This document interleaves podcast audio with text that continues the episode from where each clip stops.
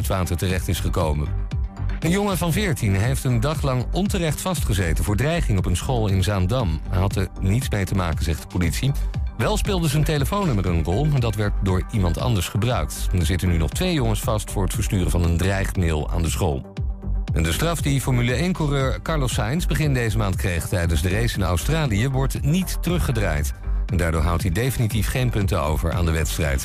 Sainz kreeg een tijdstraf van 5 seconden omdat hij in de chaotische slotfase tegen Fernando Alonso reed. Maar was het niet eens met dat besluit. En dan nog het weer van Weer Online.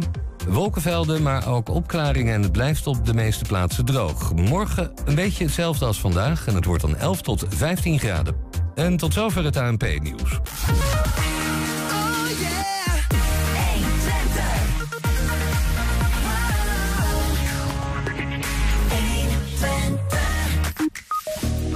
Nog altijd heeft Hengelo geen plan van aanpak als het om eh, straatintimidatie gaat. Charmaine Dieleman is druk bezig om daar wat aan te doen en zit inmiddels in de afronding van dat project. Een terugblik op eh, het 120-programma Hengelo Spel van gisteravond.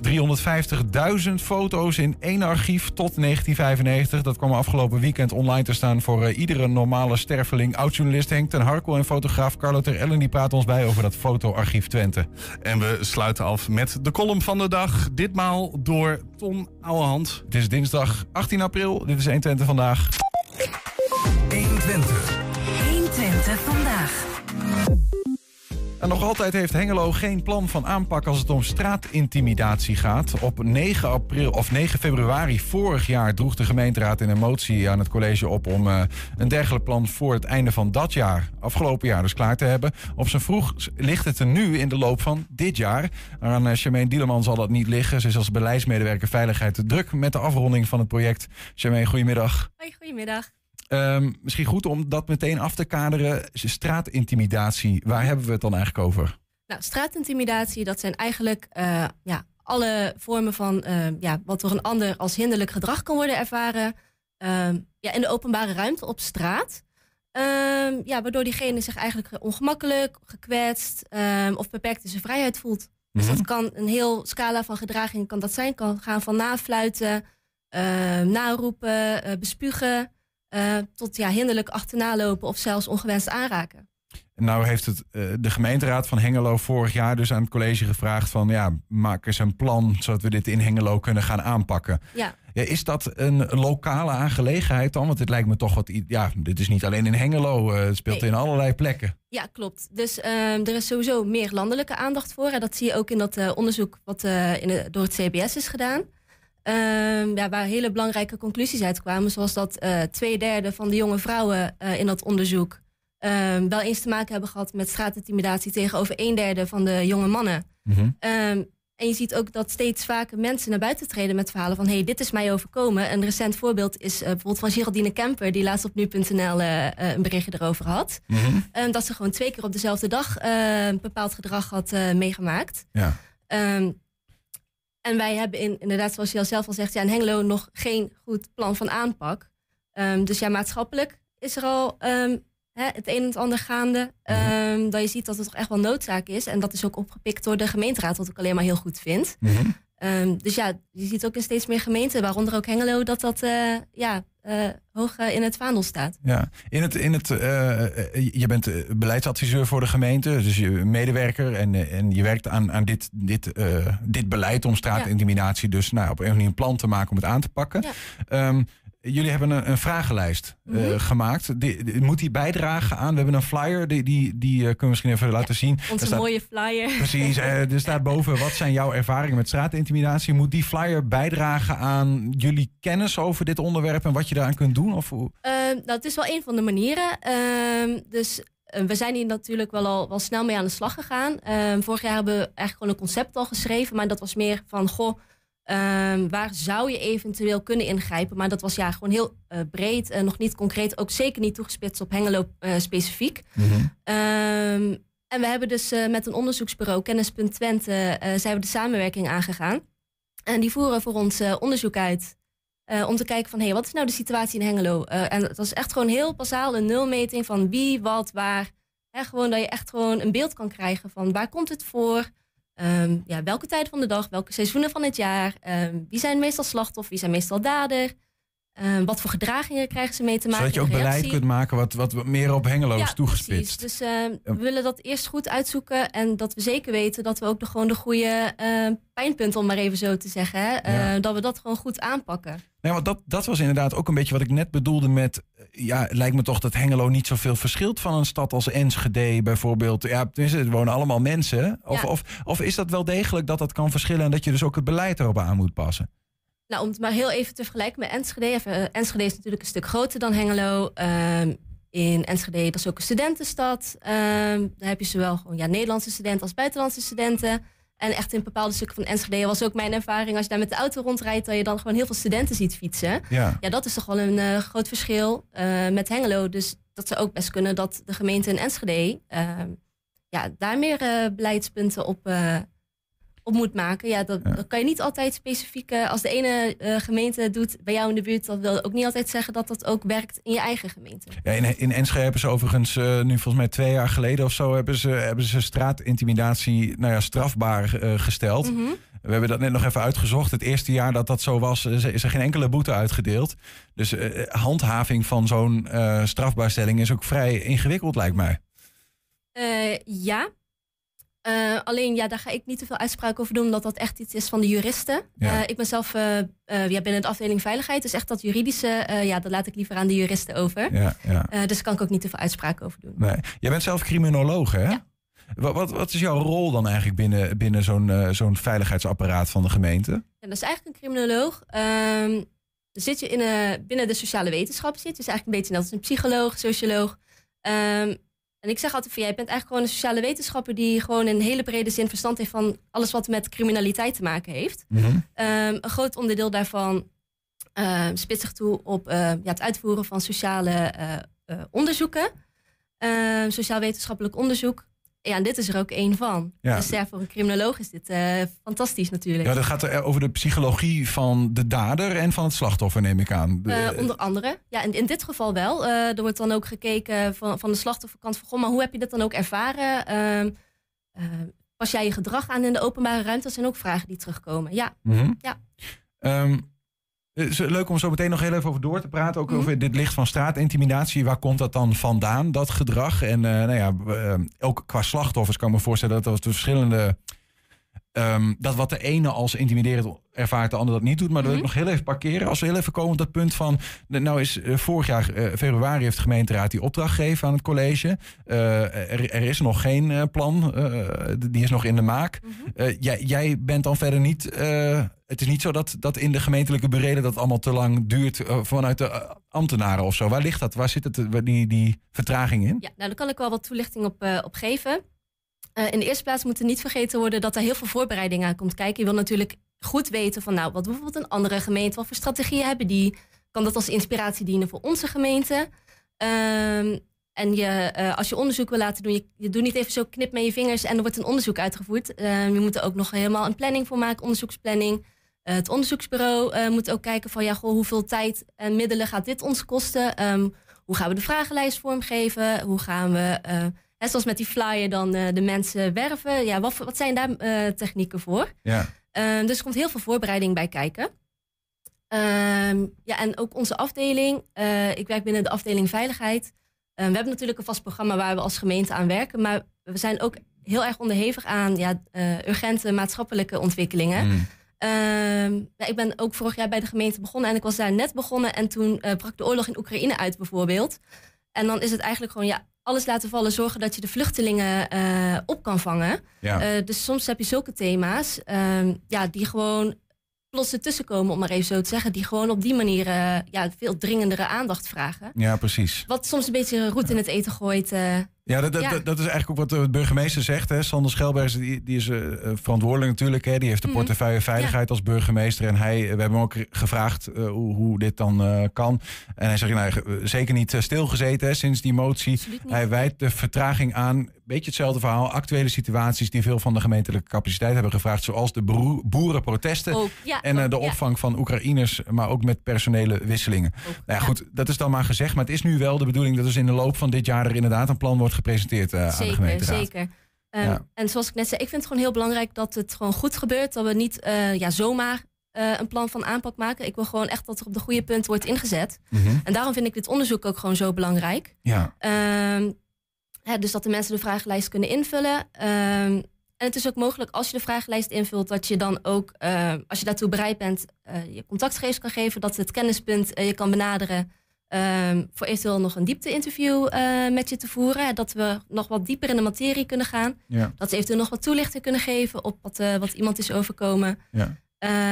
Wat dus kan ik me voorstellen bij, wat, wat kan me voorstellen bij hoe dat, hoe dat verwerkt wordt? Hè? Want je krijgt allerlei data eh, binnen ehm, van mensen die. En dat zullen waarschijnlijk mensen zijn die ermee te maken hebben gehad. Anders dan ja, vullen ze hem denk ik niet zo snel in. Eh, Kan ik me zo voorstellen? Ehm, dat, eh, dat ten eerste, hè, je kan het invullen als je slachtoffer bent geweest, maar ook als je er nog niet mee te maken hebt gehad. Maar dan krijg je vragen van, goh, hoe zou je bijvoorbeeld reageren? Of hoe zou dit jouw gedrag veranderen? ja. Ehm, dus het is ook heel interessant om te weten als je zegt van, nou, eh, hè, ik ben vrouw in die en die leeftijdsklasse, of ik ben man in die en die leeftijdsklasse, maar ik heb het gewoon nog niet meegemaakt. Dat vind ik ook heel interessant. eh, van ja, is het dan, eh, hè, ehm, ehm, net zoals in de lijn van de landelijke cijfers bijvoorbeeld, hè, dat, dat het zo veel voorkomt? Of zijn er toch best wel veel mensen die zeggen van nou,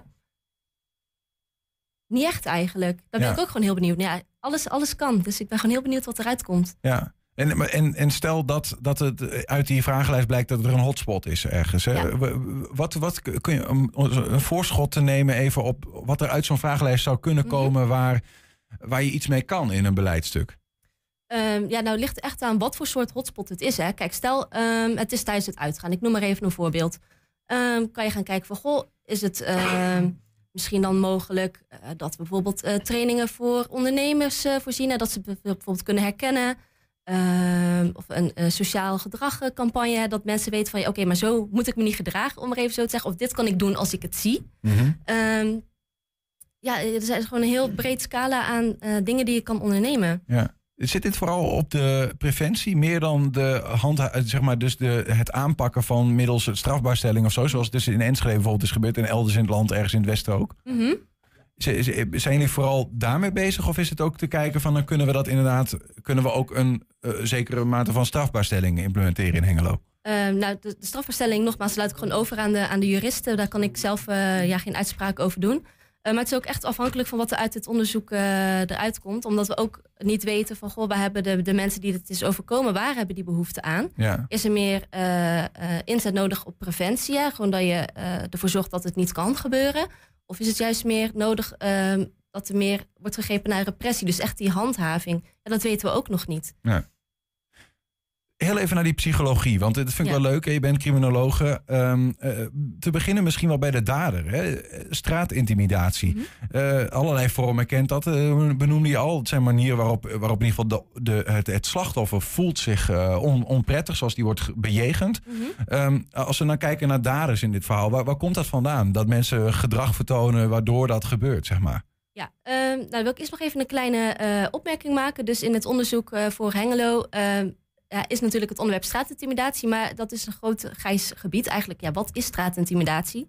Ehm, en je komt ook vaak uit bij ehm, seksueel grensoverschrijdend gedrag, hè, dat nafluiten of eh, het aanraken. Ehm, dat heeft gewoon een hele grote overlap met elkaar. Dus dat is ook waar gefocust wordt, eh, op wordt in het onderzoek. Ja, aan de daderkant, ja, dat eh, kan komen door bijvoorbeeld ja, je eigen morele vorming, hoe je bijvoorbeeld aankijkt tegen genderrollen bijvoorbeeld. Eh, maar ook de sociale kant heb je bepaalde eh, eh, vriendengroepen waar het echt gaat om dat macho of haantjesgedrag, waardoor je sneller bijvoorbeeld iemand naroept op straat of Ja. lastig valt op straat. Ja, dat kan Ja. allemaal daarmee te maken hebben. Is, is zo'n beleid vooral gefocust op die dader aan het einde van de dag? Of, of ook wel naar, naar het slachtoffer toe? Degene die zich geïntimideerd voelt? Eh, voor, eh, voor Hengelo bedoel je? dan? Ja. Of ja, dat, nogmaals, ook dat weten we niet waar we precies op gaan inzetten. Ja, de slachtofferkant is uiteraard gewoon heel belangrijk. Eh, Ja. Maar het zal moeten blijken ja, wat er voor, voor de dader eruit moet komen. Ja, nou, ik kan me ook voorstellen, ehm, als je zegt we willen straatintimidatie om, omlaag brengen, Ja. ehm, dat je middelen inzet om te zorgen dat, ehm, ja, wat je wel eens hoort, hè, mensen op school meer les krijgen Ja, over hoe komt het nou ja. over als en dat je meer van elkaar leert van hey, dit is voor de ander niet prettig. Mhm, Nou, dat zit heel erg aan de daderkant, li- lijkt mij zo. Zeker. Maar eh, aan de andere kant heb je ook die eh, die slachtoffers die zich geïntimideerd voelen. En wat Mhm. er daar zo ingewikkeld aan lijkt, is dat wat de ene eh, mogelijk als intimiderend beschouwt. Eh, iemand fluit naar mij, ik vind dat niet prettig. Mhm. De ander zegt, nou ja, eh, in mijn cultuur is dat ik voel me juist nu vereerd Ja. dat ik word toegefloten. Ja, en dat vind ik ook juist het interessante ook aan het onderwerp. Het, het is gewoon heel, heel subjectief. Ehm, daarmee wil ik het natuurlijk niet bagatelliseren van hè, en niet serieus nemen, want dat is helemaal niet aan de orde. Ehm, maar er zijn inderdaad mensen die zeggen van, goh, hè, eh, het wordt op deze manier wel heel preuts, want je mag niet eens meer naar iemand eh, kijken of fluiten op straat. Ja. Dus eh, ja, maar ook net hoe je het zelf ervaart. dat vind ik ook het interessante. Maar het is ook wat je zelf zegt, voor de daderkant kan je ook preventieve middelen inzetten. Ehm, zoals zo'n workshop bijvoorbeeld op scholen. Mhm. Dat is er zeker. Maar dan, ja, nogmaals wat ik zeg, het is gewoon echt wat er uit eh, het onderzoek eruit komt. Ja, ja het is gewoon, zijn. gewoon afwachten. Ja. Ehm, eh, we, we kunnen nog meedoen aan de, aan de vragenlijst. Ja, zeker. Ehm, ja, ik weet niet, eh, is er een, is er een kunnen we het googlen of zo, dat we het makkelijk kunnen vinden? Ja, dus ehm, de vragenlijst is te vinden op www.kennis.twente.nl slash vragenlijsten. Eh, of als je een flyer eh, krijgt aangereikt van eh, een van de medewerkers van Kennis.Twente... kan je ook de QR-code op de flyer scannen. Ja, nou, we publiceren in ieder geval ook nog een artikel waarin ook die link wel, wel duidelijk wordt. Charmaine Dieleman, dank, dank voor jouw komst, voor je, voor je antwoorden. Succes met het Ja, onderzoek. Ik ben benieuwd wat Hengelo op dit gebied gaat, nou ja, gaat, in ieder geval gaat voorstellen aan de gemeenteraad als plan. Ja, ja jullie ook bedankt. En heel leuk dat jullie er aandacht aan wilden besteden. Graag gedaan. Ja, dankjewel. Zometeen een terugblik op het 120-programma Hengelo Spel van gisteravond. Dat volledig in het teken stond van de april-meistaking. 120 Vorige maand won Almeloze basisschool de Telgeborg, de First Lego League. Een wedstrijd waarin basisschoolleerlingen robots van Lego moeten bouwen. En daarmee eh, wonnen ze en mogen ze dus Nederland kwalificeren, zeg maar, mogen ze Nederland vertegenwoordigen tijdens het WK in Amerika. Vannacht vertrokken alle leerlingen uit Almelo naar het eh, vliegveld, behalve groepsgenoot Avak. Hij is geboren in Irak en dat mag daarom Amerika niet in. Dat is super triest natuurlijk. Ehm, maar de vraag is nu of toch misschien mag hij wel die kant op. Vanmiddag ging Avak namelijk eh, naar de Amerikaanse ambassade in Amsterdam... in de hoop toch een eh, visum te kunnen krijgen. Christine Sikman is directrice van de Telgeborg. Goedemiddag. Goedemiddag. Ja, de, de, de, de hamvraag is natuurlijk... en eh, is het gelukt? Is, de, is het gelukt om Avak toch nog naar Amerika te krijgen? Nou, ze hebben ons zo in spanning laten zitten, maar gelukkig hebben we net gehoord dat AFAC naar Amerika kan. Dus we zijn hier in jubelstemming. Dat kan ik me voorstellen. Jongen, jongen. Dat- maar het is eigenlijk gek dat we dat moeten vieren bijna met elkaar. Ja, dat is het zeker. Want nou ja, we hebben ons echt enorm hard voor gemaakt natuurlijk. En eh, toch is het ons niet gelukt. Eh, en uiteindelijk, doordat het eh, via het jeugdjournaal op de televisie is gekomen... eh, is het eh, door Sjoerd Sjoerdsma van D66 in de Tweede Kamer nog opgepakt... en is het uiteindelijk toch gelukt. Maar eigenlijk zou dit niet nodig moeten zijn. Dat klopt helemaal. Dus het is helemaal tot aan de Tweede Kamerburelen eh, is het eh, opgenomen voor, eh voor Avak. Ja, ja zeker. zeker. Jongen, jongen, jongen. Ja. Zit hier nou wat, wat ik echt, as we speak, wordt er op Schiphol rondgelopen, toch? Ja, dat klopt. Ze zijn op Schiphol. Ze, waren, ze hebben een interview gehad eh, en toen hebben ze nog echt wel lang in spanning moeten afwachten. Toen is het visum eh, overhandigd en ze hebben zo de auto linea recta naar Schiphol ge- gepakt. Eh, de koffers waren al ingepakt voor het geval dat. En ze zijn nu eh, een vlucht aan het boeken. Kun je ons even meenemen in het verhaal? Want, want eh, in de eerste instantie, er is een Lego-wedstrijd. We hebben jullie daarvoor ook hier aan, aan tafel gehad. Eh, Almeloze eh, club, de Telgeborg, die school, die, die wint. Nou, fantastisch. Je mag allemaal naar Houston. Eh, wanneer, wanneer werd duidelijk ehm, van, ja, Avak komt uit Irak en mag daarom mogelijk Amerika niet in? Ehm, nou, we hebben eh, voor de leerlingen ESTA aangevraagd. Zelf ben ik daar ook niet helemaal in thuis. Eh, en dat werd voor iedereen goedgekeurd, maar voor AFAC niet. En toen was er een visumaanvraag. En ehm, nou, toen werd duidelijk dat dat niet is gelukt. En wanneer was dat? Ja, dat was allemaal op korte termijn. Ja. Want even denken, 18 maart eh, is de landelijke finale geweest. En eh, nou ja, op zich 17 april eh, stond de vertrekdatum gepland. Ja. Dus alles moest met stoom en kokend water. waarom mocht hij Amerika niet in? Wat is de, de- wat is de, de reden daarachter vanuit het Amerikaanse?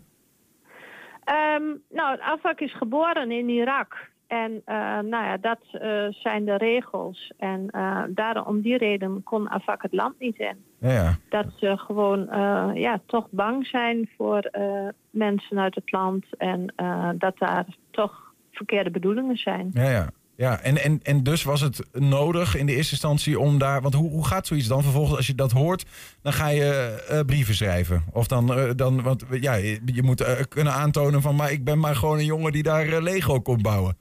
Ja, we hebben allerlei connecties. Iedereen die we maar konden vinden, hebben we geprobeerd te benaderen. En die hebben telefoontjes en de ambassade. En nou ja, wat eigenlijk nu ook is gebeurd. En je probeert het ook via de media de aandacht aan te besteden. En eigenlijk was het een geluk bij een ongeluk. Want onze leerlingen zouden eh, van zondag op maandag vertrekken. En die vlucht eh, was geannuleerd en die werd een dag later moesten ze gaan. Mhm. En eh, toen eh, kwam het jeugdjournaal alsnog om eh, nou, de aandacht voor Afak ook te vragen. En ja, daardoor eigenlijk is het gekomen dat hij nou toch kan gaan. Ja, ja, ja. En dat heeft toch met die media-aandacht te maken. Ook wel, ook wel apart, toch? Ja, het is natuurlijk fantastisch, maar ook wel mooi, eh, wel apart dat er dan eh, dat er uiteindelijk via de media een Tweede Kamerlid zich hard maakt en dat het dan ineens wel kan. Dat er toch een, eh, een gaatje in die regels van Amerika zitten. Ja, dat is zeker heel apart hoe dat gaat. En nou ja, maar het is natuurlijk ook een heel schrijnend hoe het gaat. Ja. Ja. want ja, deze jongen die ehm, was natuurlijk heel verdrietig dat hij niet kon Ja. gaan. Zijn team was heel verdrietig. En ehm, nou, ik denk dat er heel veel emoties over en weer, ook bij ouders, ook bij de leerling, bij teamleden. Heel veel emoties, eh, want het is echt een rollercoaster. Nou ja, wat- En ik, ik moest er ook niet aan denken als het vandaag werd afgewezen. als het niet was gelukt. Ja, is dit, ja. Iets, is dit iets, want eh, dit is natuurlijk eh, voor zo'n jongen. ehm, eh, ja, je, je wordt gewoon direct eh, gediscrimineerd op, op je afkomst eigenlijk. Hè? En zo, Ja. zo bijna onomwonden. Er worden ook geen doekjes omheen gebonden. Dit is gewoon, hè, het heeft te maken met dat je uit Irak komt. Ehm, is het iets waar, waar jullie als school dan nog, eh, wat jullie mogelijk gaan aangrijpen of nog aangrijpen om, om met elkaar daar gesprekken over te voeren? Nou, dat is sowieso, want daarom besteden wij er ook zoveel aandacht eh, aan. Wij vinden het gewoon enorm belangrijk en onbegrijpelijk dat dit kan. En eh, met elkaar zijn we eigenlijk al de hele dag bezig om dit ook eh, te zorgen dat het eh, goed komt. Ja, En ook naar de andere kinderen toe. We hadden het hier net ook over. Het is ook een soort boodschap die je wilt geven van... jongens, geef niet op.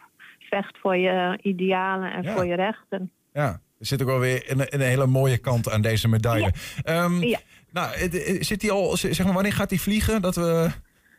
Ehm, wanneer gaat hij vliegen? Weet je niet. Hij gaat, eh, ja, morgen om 11 uur vertrekt van Schiphol. Kijk, Eh, dan rechtstreekse vlucht naar Houston, lees ik hier net. En ze zijn morgenmiddag om 2 uur bij het team. geweldig. De teamgenoten weten nog van niks, want Afak die wil ze heel graag verrassen. En, eh, nou, misschien gaat het lukken. Nou, ik hoop het, want dit, dit, blijft natuurlijk niet onopgemerkt, eh hoorde ik nee, al. dit blijft Eh, zeker niet onopgemerkt. maar alles- misschien wel voor de kinderen. Ja, echt. Het is in ieder geval hoe dan ook een, een mooie verrassing hoe ze het dan ook tot zich krijgen. Ja. Christine Sikman, directrice van de, de Telgeborg in Almelo. Dank, een beetje positief good, good, good news on this beautiful day. Nou, certainly. Eh, heel erg bedankt ook voor jullie pos- positieve aandacht ook eh, voor dit onderwerp. Graag gedaan. Ziens.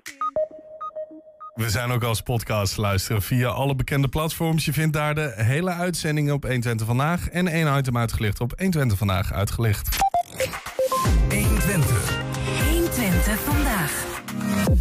De april-mei-staking. Het is deze maand precies 80 jaar geleden dat hij eh, in Hengelo begon.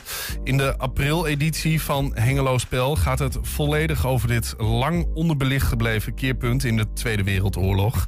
Aan tafel onder meer Brita, eh, eh, Brita Reul, kleindochter van de destijds vermoorde storkingenieur Frits Loep en voorzitter van de Stichting Herdenking April-mei-staking 1943. Ook aan tafel Hans Morsinkhoff, bestuurslid, eh, bestuurslid van diezelfde stichting en medeschrijver van het boek Staken op leven en dood. Brita Rul en Hans Morsinkhoff, welkom. Goedenavond. Uh, we weten beide ook heel veel van die, uh, van die staking, van die opstand toen. Uh, Hans, in jouw geval, je schreef er een boek over. staken op leven en dood. Je maakte ook een driedelige documentaire samen met Erik Dijkstra, ons ook alle bekend, ja. vanaf volgende week te zien. Um, maar bent ook bestuurslid van de Landelijke Stichting Herdenking. Klopt, klopt en Brita, jij bent voorzitter van die Landelijke Stichting van de herdenking van die opstand in 1943. Um, en in jouw geval, Brita, heeft dat ook te maken met een familieband die je zelf hebt met het verhaal, hè? Ja. Mijn grootvader is uh, tijdens de uh, april-meistaking opgepakt.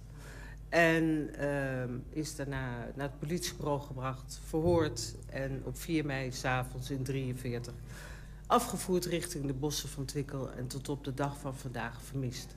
Was dat in de familie altijd wel een duidelijk Nee, er werd niet over gesproken. Nee, het was de houding sowieso natuurlijk na de oorlog. Schouders eronder, vooruitkijken en uh, het achter je laten en niet over praten. Mm -hmm. Jou uiteindelijk ertoe aangezet om voorzitter van deze herdenkingsstichting te worden? Nou, het heet de Vergeten Staking helaas. En ja. dat is de motivatie geweest... Uh, vijf jaar geleden toen Hengelo uh, 75 jaar uh, her herdacht. En toen hebben wij elkaar leren kennen. En dat is eigenlijk de motivatie geweest om schouders eronder te zetten... en om te zorgen dat dat vergeten gaat verdwijnen... en dat er erkenning en herkenning komt voor de landelijke staking. Want het is hier gestart, maar de inktvlek is door heel Nederland gegaan. En of het nou de mijnen zijn, de melk is... Wat, het is heel breed gegaan door heel ja. Nederland. Dat kwam doordat er een, een telefoniste was bij Stork... die uh, snel wat mensen mobiliseerde. Ik kan me bijna niet voorstellen dat er niet van tevoren... eigenlijk al stiekem een ondergronds overleg is geweest... Nou, over dit ik, hele gebeuren. Dat vind ik een hele mooie dat je dat zegt. Ja. Want in alle literatuur die je uh, naslaat... behalve in ons boek nu voortaan... staat altijd dat die april-mei-stakingen spontaan zijn uitgebroken. En dat is veel meer mijn theorie... maar heel veel meer dan een theorie is er nog niet dat er wel degelijk van tevoren in Nederland een netwerk is aangelegd. Zodat je weet van als die staking dan uitbreekt... ze ja. wisten niet wanneer die zou gaan uitbreken... maar ze wisten wel, er komt een moment en dan gaan wij een grote staking maken. Dan hoef je maar eigenlijk, nu zeg ik het heel eenvoudig... een paar telefoontjes te plegen. En dan heb je sowieso op diverse plekken in het land een brandhaard... en dan springt het vuur wel verder. Ja. Wanneer hoorde je zelf voor het eerst over die, uh, die stakingen? Oh, dat is een hele leuke. Ik denk dat ik een jongetje was van een jaar of tien. En dat was toen uh, in 1970. Dat was het jaar waarin 25 jaar bevrijding werd gevierd. Ik heb een zus die iets ouder is. Die zat al op de middelbare school. En alle middelbare scholieren kregen toen een verhaal, een, een boekje... met verhalen over de oorlog. En dan moet je je voorstellen dat er ook iets in stond over de april-mei-staking. En dat ik dat las. Ineens gloeide van trots, want het was toch zomaar in Hengelo begonnen. Maar vervolgens in de laatste regels wel moest lezen dat die staking mislukt was. En toen moet ik eerlijk zeggen, is mijn belangstelling ook lange tijd weer weggeduwd. Ja, ja. Maar dat, die, uh, ja, de tide have turned bijna. Van, dat, want dat idee over die staking is wel veranderd inmiddels, toch? Dat het een mislukte staking ja, was. Ja. Want dat had te maken, geloof ik, met dat de spoorwegen niet meededen... en dat het ook al vrij snel weer de kop in was gedrukt. Maar er was wel iets gebeurd. Het heeft wel een gevolg gehad. Ja, ik moet zeggen, van, van het idee van dat die staking mislukt zouden zijn... dat zie je heel snel eigenlijk na de oorlog opkomen. Ja. Dat zie je bijvoorbeeld ook in 1946, op 29 april, als Stork uh, notabene op de dag af, drie jaar later, een herdenking houdt. Maar die is dan niet uitsluitend en zelfs niet bijzonder voor de opa van Brita. Die is voor alle 28 uh, personeelsleden die tijdens de oorlog zijn overkomen. Nee, na de oorlog leeft heel sterk het idee van die stakingen, die zijn een mislukking geweest. Ja. Want ze hebben niets concreets opgeleverd en wel een kleine 200 doden gekost.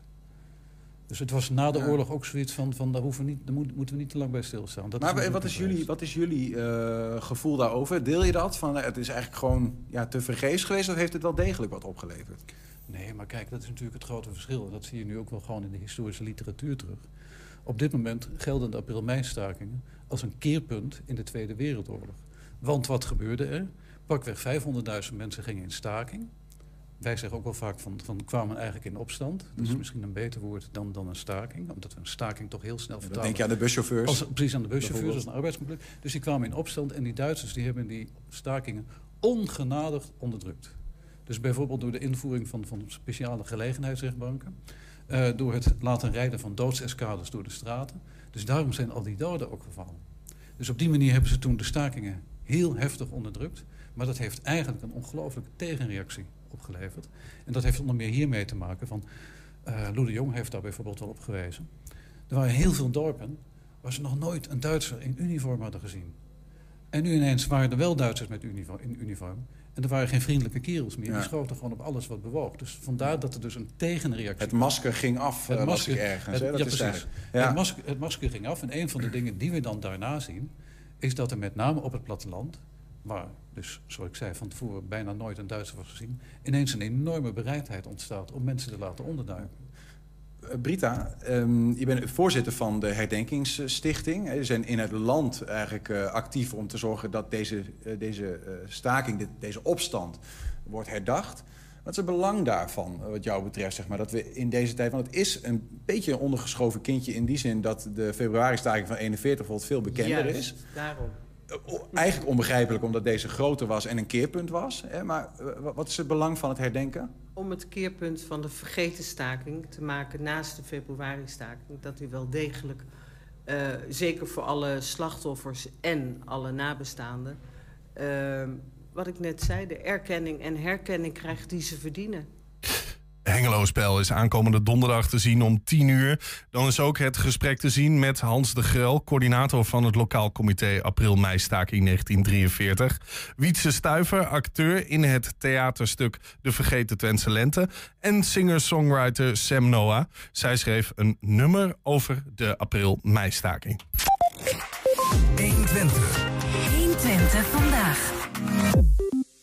350.000 foto's maar liefst zijn er te vinden. Fotoarchieftwente.nl werd dit weekend geopend voor het grote publiek. Het gaat om beelden gemaakt tot 1995. Anders gezegd, niet geschoten met een camera die ze meteen op internet zet. Anders gezegd, aan het gigantische digitale fotoarchief gingen heel wat jaren werk vooraf.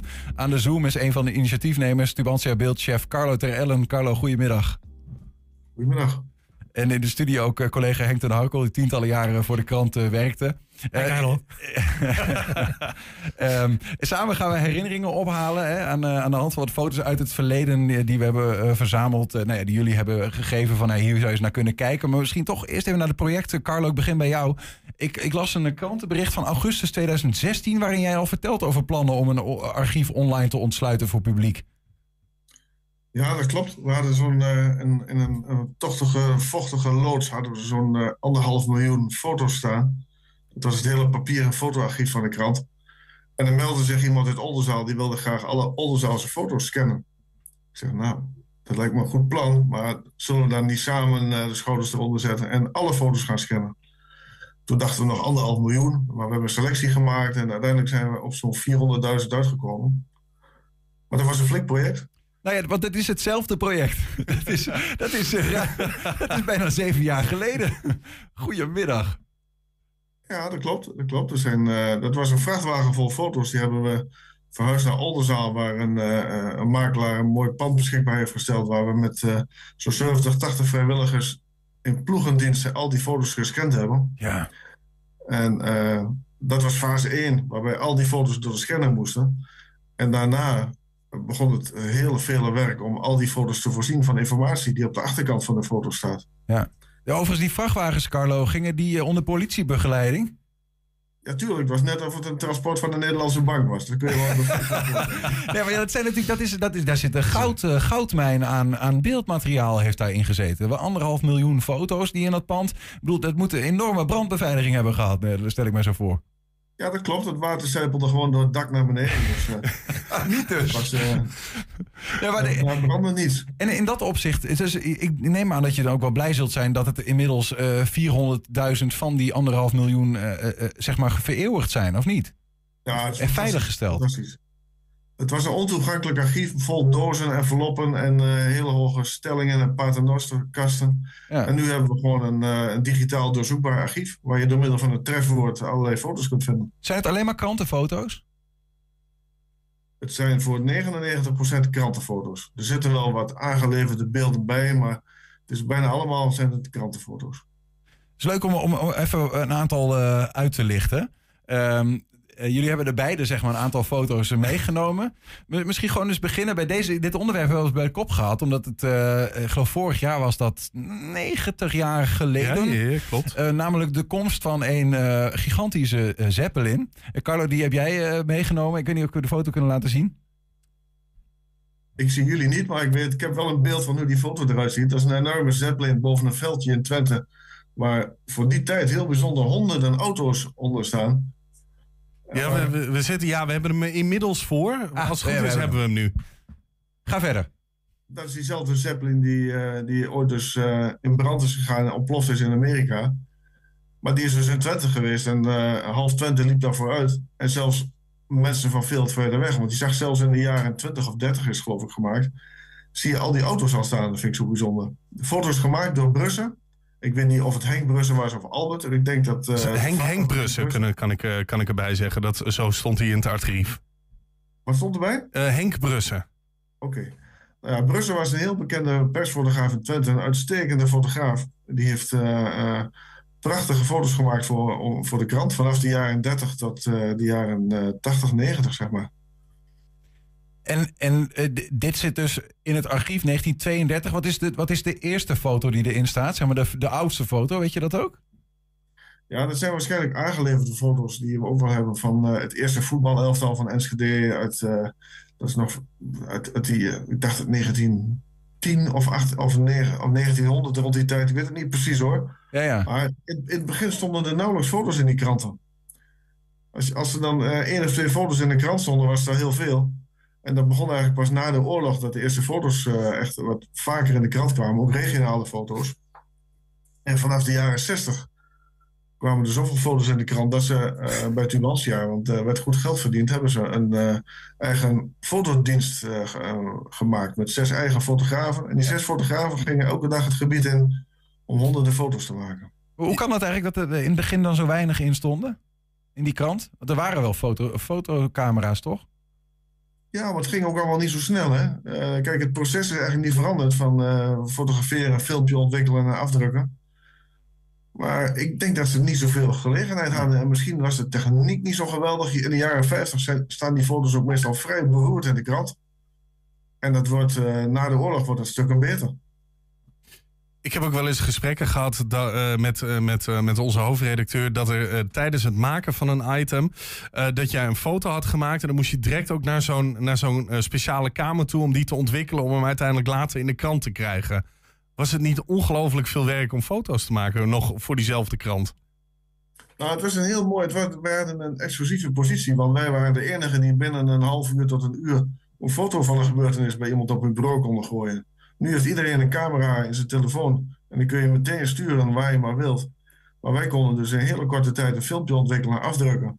Nou, binnen het uur lagen de foto's op, uh, op het bureau van de redacteur. Dus er was ook geen concurrentie in die zin. Je, je zei net, je gaat, je gaat op pad, je gaat foto's maken. Je komt dan ook wel eens op plekken waarvan je denkt, nou, daar zou je niet snel komen. Zoals bijvoorbeeld een vliegtuig. En ik denk dat onze volgende foto daarover gaat. Ik denk dat je weet wat. Daar hebben we deze foto. Ik denk dat die inmiddels ook voor jouw scherm erbij moet komen. Over het Gelderman-complex. Ja, ik zie helemaal niks op mijn scherm, maar dat maakt niet uit. Okay. want, want daar, ben jij, daar ben jij met een vliegtuig boven gaan vliegen. Ik heb een fotografisch geheugen, dus ik weet welke foto je bedoelt. uh, er was een hele grote brand bij Gelderman. Gelderman was, was een, uh, vergelijkbaar met Van Heek en Enschede, was uh, Gelderman de textielfabriek in de Oldenzaal. En daar was een enorme brand uitgebroken. En ik ging vanuit Enschede daar naartoe en ik zag al vanuit Enschede een enorme rookkolom. Toen dacht ik van, nou, dit, je komt daar niet bij bij zo'n brand. Er loopt zoveel volk naartoe, daar kom je met de auto niet bij. Dus ik ben meteen uh, naar Turgen gereden. Ik heb daar een vliegtuigje geregeld en ik heb luchtfoto's gemaakt van die brand. Prachtige foto's, het was mooi weer, helder. Uh, grote foto op de voorpagina, maar toch had ik de volgende dag een, een boze adjunct hoofdredacteur. Hoe haal je het in je hoofd om 600 gulden te geven voor een foto te maken voor de voorpagina? Belachelijk, dat moet je overleggen. Ja, er was geen tijd om te overleggen. Mobiele telefoontjes had je niet was gewoon, je kunt initiatief nemen en dat heb ik gedaan. En, en, en ja, volgende dag kreeg ik op mijn donder. Dus ik vertelde dat aan de brandweercommandant in Oldenzaal, Herman Delicaat. En die zei, weet je wat je doet? Druk even tien setjes af, doe ze in een envelop en kom morgen naar de brand van alle verzekeraars, zei hij. En Delicaat heeft voor mij en al die verzekeraars een envelop met 10 foto's verkocht voor 150 gulden per stuk. Er werd meteen contant afgerekend. Dus ik smiddags naar de redactie. Ik leg die uh, 1500 gulden op het bureau bij de adjunct hoofdredacteur. Ik zeg, ik, dit is betaald, het is voor de vliegkosten. En ik neem aan dat ik de volgende keer weer een vliegtuigje mag bestellen. nou, hij was even stil, maar hij vond het wel grappig. En, uh... en, en, in eerste instantie moest jij het betalen. En in de tweede instantie mocht je dat geld niet houden, denk ik. nee, dat was niet voor mij. Nee. Maar ik heb vaak gevlogen. Dus, maar het kwam uiteindelijk wel goed. Een kleine quiz uh, voor je, Carlo. Ik heb, we hebben een foto opgesnord uit het archief. Uh, dat gaat over een uh, tafeltennistoernooi. um, en, en, de vraag aan jou, Carlo Ter Ellen, is... Um, nee, jij ziet natuurlijk helemaal niks. Maar we zien hier een man op rechts met een soort van Beatle-kapsel... en een Elton John shampot glazen bril. um, oh, dat is genoeg. Daar heb ik genoeg Oh, daar heb je genoeg aan. Enig idee wie dit is? Zo, Henk Harte kunnen In één keer goed. Henk, ja. je, je, zit ja. hier al even mee te luisteren. Ja. Um, je loopt natuurlijk ook al een aardig tijdje mee. Um, z- weten wij toevallig. Uh, en uh, wanneer is dit? Ja, um, dat zal in nou 88, 89 geweest zijn. Toen was ik nog onderwijzer in Glanenburg. Was je toen al zo oud? Dankjewel. ja, wij werden, wij werden landelijk kampioen uh, tafeltennis. En het is wel leuk bij. Dat was het belang van die foto's. Want um, je was er als school en als ouders enorm trots op dat de krant langskwam en een foto maakte van dat winnende team. En ik moest er ook nog bij.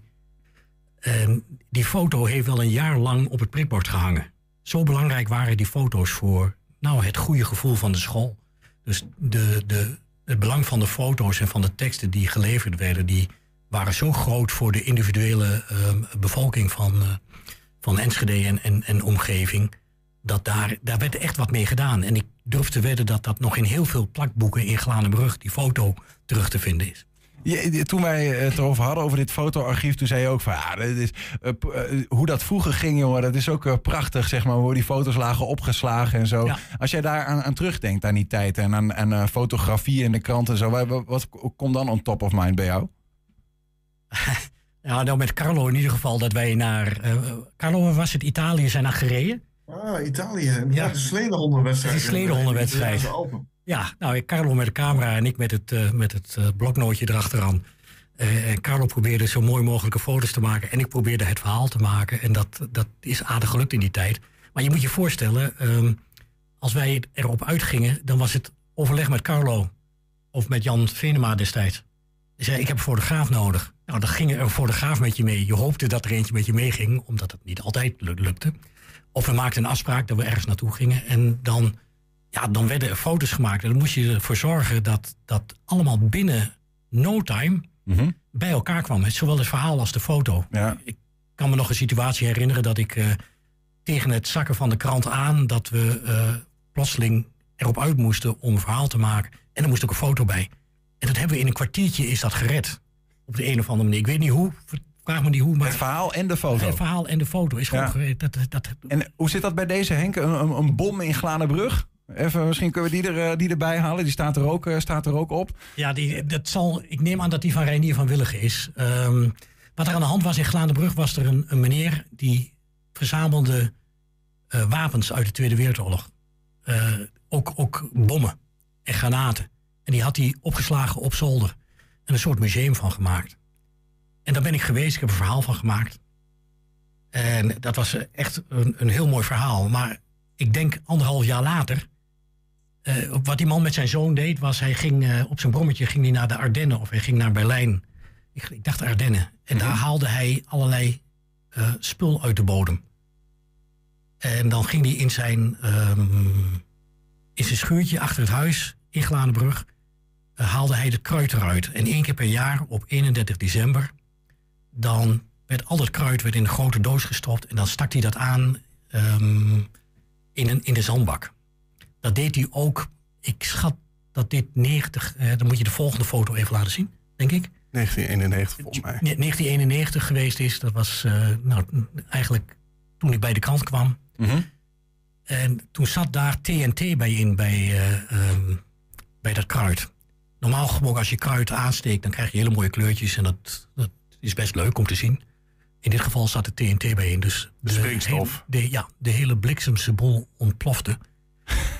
En wat er gebeurde was dat de daken van de huizen in de omgeving echt omhoog kwamen en naar beneden kwamen. En ik heb daar situaties gezien van kinderen die onder het glas lagen, die nog net uh, het veegelijf konden, uh, konden redden. Ongelooflijk. Uh, dat was eigenlijk het voorspel van de vuurwerkbom in, in, in Enschede. Ja. Dit, dit, was net zoiets op kleinere schaal. Ja.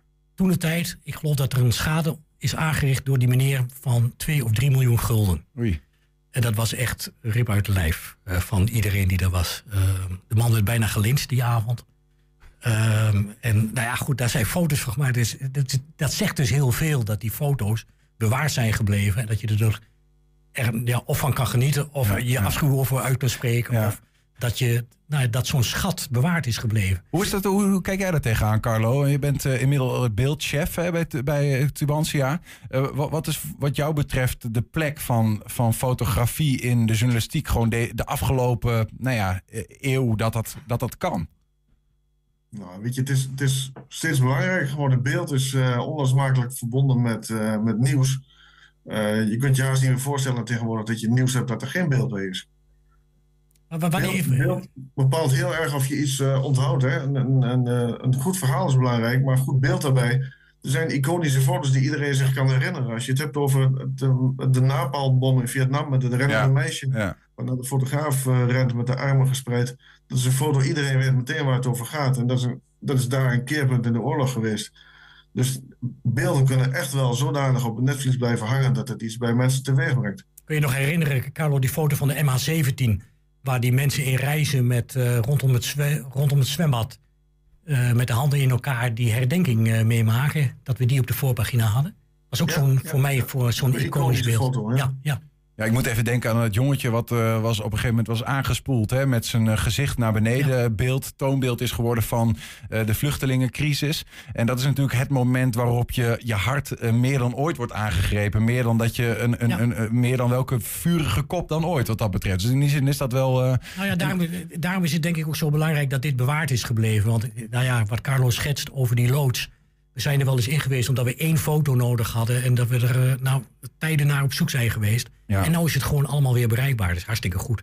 eh, we- maar mag, ik- mag ik Carlo nog één vraag Ja, stellen? eh, nee, zeker. Maar ik heb no- nog wat voorbeelden. Ik dacht, dan Ja, largeren ga we nog het nog wat door. met wat beelden. Eh, Kan het nog, Henk? Ja, ja, Eh. Goed. Ja. Even eentje gewoon voor, voor Carlo. eh, eh, want we lieten net een foto zien dat je op grote hoogte boven dus een brand eh, aan het vliegen was. Ehm, eh, we hebben nog een foto op hoogte van je. Eh, ook niet geheel zonder gevaar, begreep ik. Dat is waarschijnlijk eh, die foto van de programmastoren waar de wijzerplaat ge- gehezen wordt door een paar bouwvakkers. Klopt. Wat is, wat is daar aan de hand? Nou ja, in de jaren tachtig is die kerk, die toren gerestaureerd.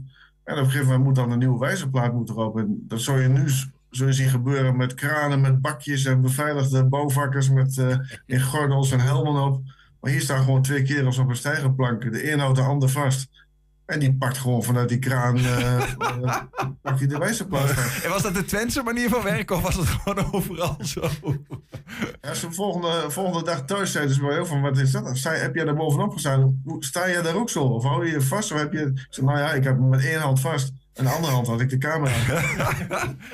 En is dit, ja, wanneer is het voor jou wel eens, eh, zeg maar, is dit het gevaarlijkst wat het is geworden? Of heb, je, heb je wel eens vaker wat is het capriolen uitgehaald? Ja, dit, dit is, als je geen hoogtevrees hebt, is het niet gevaarlijk. Je moet, alleen- je moet, niet, je moet er niet naast stappen. Nee, dat is ook weer zo, ja. Maar je hebt nog een andere foto, denk ik, van, wat wel achteraf heel gevaarlijk bleek te zijn. Eh, ik dacht dat je nog een foto had van eh, de, die, de F-16 die neergestort is op de woonwijk in Hengelo. Hebben we het nu? Ja? Vertel. Ja, ik ben daar geweest en op zich was dat, ja, dat was spectaculair omdat het helemaal goed ging. Er stortte een F-16 neer midden op een woonwijk in, eh, in Hengelo op de Hassel S. En er waren geen gewonden, geen doden, alleen heel veel schade. En het ging wonder boven wonder goed. Maar wat ik niet wist, en samen met, mij nog een paar fotografen, zoals Erik Brinkhorst en Vincent Wilke, wij hebben daar rondgelopen bij die neergestorte F-16. Maar als er een F-16 neerstort, zit komt er ook altijd een tankje met hydrazine naar beneden. En hydrazine is een soort noodbrandstof voor een F-16. En het is een enorm gevaarlijk spul. Als je het inademt, merk je er niks van. En je, je ruikt alleen een beetje ammoniak. En als je het ingeademd hebt, ben je na drie dagen eh, leef je niet meer. Oh. Zo, zijn een paar, zo zijn een paar fotografen in Duitsland omgekomen na een crash bij een, eh, een, een luchtvaartshow. Oh. Dus die mensen van, eh, van de brandweer, het eerste wat ze ons vroegen van, heb je ook ammoniak geroken? Nou, nee, geen ammoniak, ammoniak geroken. Oké, prima. Maar toch naar het ziekenhuis voor een onderzoek. Ja. Als we daar ammoniak geroken hadden, dan had ik het nu niet meer na kunnen navertellen. En we stonden eigenlijk veel te snel bovenop een plek waar, die, waar de vliegtuig was neergestort. Dus Ja, dat, ja. dat is ook de reden dat dat soort situaties soms eh afgegrendeld zijn, dat je er niet zomaar bij kunt. Maar Dus jij- achteraf was dat een heel gevaarlijk moment. Maar jij, wat, jij was daar, hè, Carlo? Want Ik was vol- erbij, gewoon volgens mij was het op, was. op een woensdagmorgen. Ja, ik weet niet, ik had, ik had vrij die ochtend. Ik werd gebeld door, eh, door mijn eh Ja, door... eh, die werkte bij de NSNS-bank. Zeg, wat hier gebeurt is een enorme plof. Ook, je moet meteen naar Hengelo komen. Dus ik ben eh, de pyjama uitgedaan, meteen in de auto ge- gevlogen daar, daar naartoe. Dus ik was er, binnen een half uur was ik er. Ja, volgens mij was het woensdagmorgen. Ik was op de redactie en we waren leuk aan het keuvelen met elkaar. En in één keer hoorden we dat dat ding naar beneden was gekomen. En Dolf Rusink was volgens mij chef van de redactie eh, op dat moment. En ik weet niet of hij jou gebeld heeft, maar toen... Nee, ik ben zelf gegaan. Toen ben je zelf gegaan, ja, klopt. Ja, ja, het was heel bijzonder. Het was een bijzonder project, want ook dat was... Toen hadden we smiddags pas... Volgens mij hadden we om half één moest, eh, moest de krant zakken. En dat hebben we voor elkaar s ochtends gekregen. om, om eh, half tien of zo. Ja, ja. Het is een vaktaal voor hij moest ter persen. Of eh, Ja, ja, ja, ja, dat moest zakken. Ja, ja. ja. Oké, ja. We zijn hier ook met niet-krantenmensen, hè Henk? Oké, Ja, sorry. Ja. Ja, dat klinkt wat leuker dan een deadline. Ja, ja. Ik ben ook wel eens gezakt, maar dat was een heel ander verhaal. Daar zijn ook Maar- foto's van. Ja, je, ja, je, je maakt dat mee wat dat betreft. En, eh, nou ja, goed, je leert denk ik ook wel steeds beter de, de, de, de situaties inschatten. Wat dan eh, mogelijk wel of niet een eh, toegankelijke situatie zou kunnen zijn. Eh, de- als je nou, want jullie hebben, je zegt eh, Carlo, 400.000 foto's op dit moment in dat fotoarchief Twente staan. Zeg ik goed hè? Fotoarchieftvente.nl. Ehm, eh, is dat wat het is? Of, want er zijn uiteindelijk anderhalf miljoen foto's, hoorde ik eerder zeggen. Nou ja, die, die, we hebben een schifting gemaakt. In zo'n krantenarchief zetten we, dat, we hebben een complete krant. Een zelfstandige complete krant met binnen- en buitenland. Dus daar staat ook het studentenoproer in India zat erbij. En allerlei internationale eh, foto's en ANP-foto's waar wij de rechten niet van hebben. En die ook geen betrekking hebben op Twente. Ja, ja. Dus die hebben we eruit gehaald. ja. En dus wat, wat echt regionaal was, dat hebben we allemaal laten zitten. En de foto's na 1995 dan? Het is ongeveer 2000 ongeveer. Toen, eh, nou ja, die hebben we ook in een archief. Maar dat is een digitaal archief wat we tegen die tijd eh, opgezet hebben. Ja. Daar zitten alle foto's vanaf eh 1997, 2000 zitten daarin zo'n beetje. Maar is het, is het idee om die ook te ontsluiten voor publiek of is dat een afgesloten archief? Nou, dat hebben we heel lang wel ontsloten gehad voor publiek. Ja. Maar, ehm, en dan konden mensen ook foto's bestellen. Maar vanwege de huidige AVG-wetgeving mocht dat niet meer. Dus dat hebben we gesloten. Ik heb het nog wel op de achtergrond, draait het nog wel. Dus mocht die AVG een keer soepeler worden, kunnen we het zo weer met indruk op de knop aanzetten. Ja. Maar Geld- dat is er allemaal wel. Maar, Maar maar, gel- geldt het niet voor deze ja, foto's precies. dan? De- is het Nou, verschillend? dit zijn foto's waarvan we 100% zeker weten dat ze gepubliceerd zijn. Ja. Dus die zijn ook eh, op een andere manier te vinden. Dus die zijn in feite openbaar gemaakt. Maar in ons andere moderne archief, zeg maar, zitten heel veel foto's die nooit gepubliceerd zijn geweest. En die toch wel zichtbaar waren. Ik kijk nog even naar... bestellen. En, en eh, ja, dat, je mag niet zomaar een foto eh, bestellen waar je buurvrouw op staat. En dan een leuk t-shirtje van laten drukken. En dan, eh dan op een buurtfeest te verschijnen. Dat, dat, ja, dat mag niet. Ja, we liggen in de clinch met de regels eh, de afgelopen tijd. Nee, ja, dat kan. Eh, Het is wel een ander ding wat ik even zeggen Nou. wil, misschien wat leuk is. Wat vooral leuk is voor het publiek. we hebben het nu allemaal over heel belangrijke foto's of onderwerpen die groot zijn of die in het geheugen zitten. Wat zo leuk is aan dit archief, dat je gewoon je eigen naam of je familienaam in kunt tikken. En dan eens kijken of jouw familie eh, ooit in de krant heeft verstaan. Of het winkeltje van je opa. Of eh, de- het werk waar, je, waar ze gewerkt hebben. Of eh, een voetbalvereniging. Dat, daar kom je dingen tegen die misschien eh, op het oog niet zo belangrijk lijken. Maar die voor mensen ontzettend interessant zijn. Het is, het is toevallig zo. Ik was dit item aan het voorbereiden eh, vanmiddag. En ik dacht bij mezelf, nou, ik ga eens eventjes op zoek naar eh, een foto.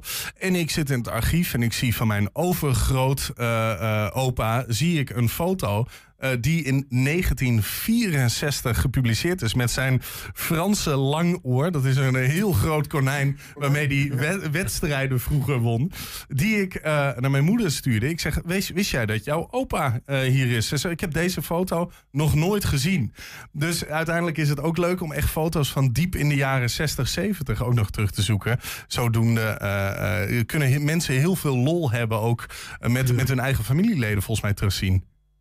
Ja, en ik hoor van mensen die erin kijken en het werkt een beetje verslavend. Als je één keer begint te bladeren en je gaat zoeken, dan... eh, ja, het is net TikTok, zeg maar. Ja, precies. Ja, je, je raakt helemaal verknocht. Henk, je wilde ook nog wat... eh, nou ja, in, in de eerste plaats van die 95 kan ik me ook nog herinneren dat je zelf met je digitale archief begon. Want het was iets van jezelf, geloof ik. Ehm, maar wanneer zijn we met kleur begonnen dan? Ik kan me Ja, dat nog in de herinneren. jaren 90 zijn we met kleur begonnen. Maar eh, kleur was wel even een, een hoogstandje voor Tubantia. Want in het begin had Tubantia alleen maar twee gekleurde letters. De D en de T van Dagblad Tubantia. Die letters, als je dat misschien weet, die dansten soms op de pagina. Die stonden niet eens eh, recht in lijn met de rest van de, van, van de letters. En moet je je voorstellen, als je dan kleur wil drukken, moet je vier kleuren op één plek zien te krijgen. En, nou, dat was een crime in het begin. Ja. De foto's die zagen er niet uit. Nee, maar, maar Daar zijn we heel voorzichtig mee begonnen. Werd En- ook de hele en, eh, doka omgebouwd, eind, toch? ja- eind jaren 90 zijn we begonnen alles in kleur te fotograferen. Maar toen werd ook de hele doka omgebouwd. Ja. Ja, klopt. Ja, goed. Ja, nu, nu, nu- nu zijn we ze kwijt. Ja, ja, volgens mij eh, moeten ze gewoon een kop koffie gaan drinken. Eh Carlotte Ellen, dankjewel dat je even aan ons, eh, ja, wilde, wil- ons wilde meenemen aan, naar de fotogeschiedenis van, eh, van Tubantia. En eh, naar dat fotoarchief twente.nl. Vanaf afgelopen weekend dus eh, voor het grote publiek ontsloten. Ga even kijken en kijken of je eh, jezelf of eh, familieleden of wie dan ook je daar terugvindt. Henk ook bedankt voor, Graag voor gedaan. nu. Ja, tot kijk. Dank je, tot ziens. Henk.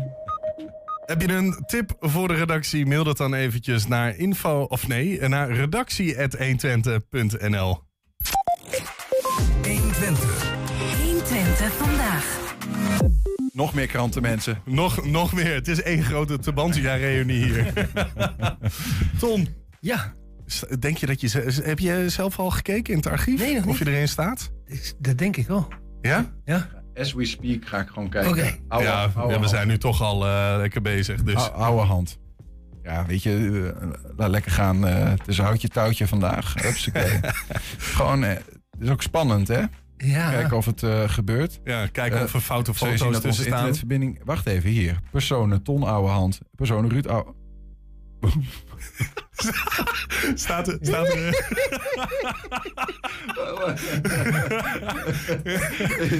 ja, dit is wel een voltreffer.